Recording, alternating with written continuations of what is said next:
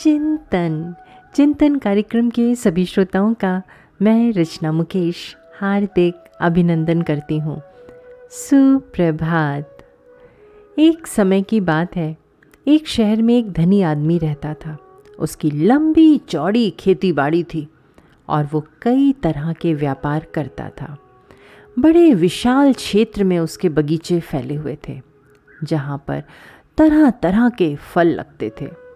उसके कई बगीचों में अनार के पेड़ बहुतायत में थे, जो दक्ष मालियों की देख रेख में दिन दूनी और रात चौगनी गति से फल फूल रहे थे।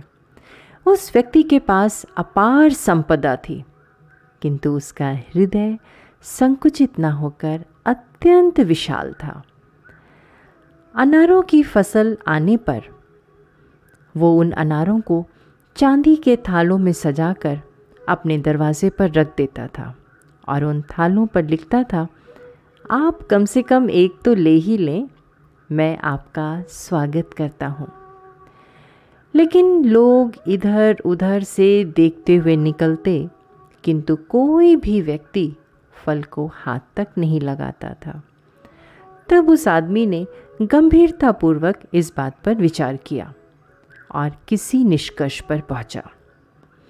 अगले साल फ़सल आने पर उसने अपने घर के दरवाजे पर उन चांदी के थालों में एक भी अनार नहीं रखा, बल्कि उन थालों पर उसने बड़े बड़े अक्षरों में लिखा, हमारे पास अन्य सभी स्थानों से कहीं अच्छे अनार मिलेंगे, किंतु उनका मूल्य भी दूसरे के अनारों की अपेक्षा अधिक लगेगा।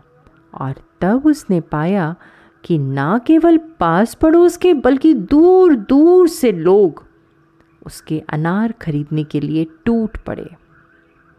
दोस्तों, भावना से दी जाने वाली अच्छी वस्तुओं को ही दृष्टि से देखने की मानसिकता गलत है।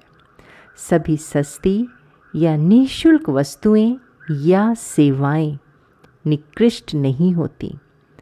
वस्तुतः, आवश्यकता वो दृष्टि विकसित करने की है, जो भावना और व्यापार में फ़र्क कर सके और वस्तुओं की गुणवत्ता का ठीक ठाक निर्धारण कर सके।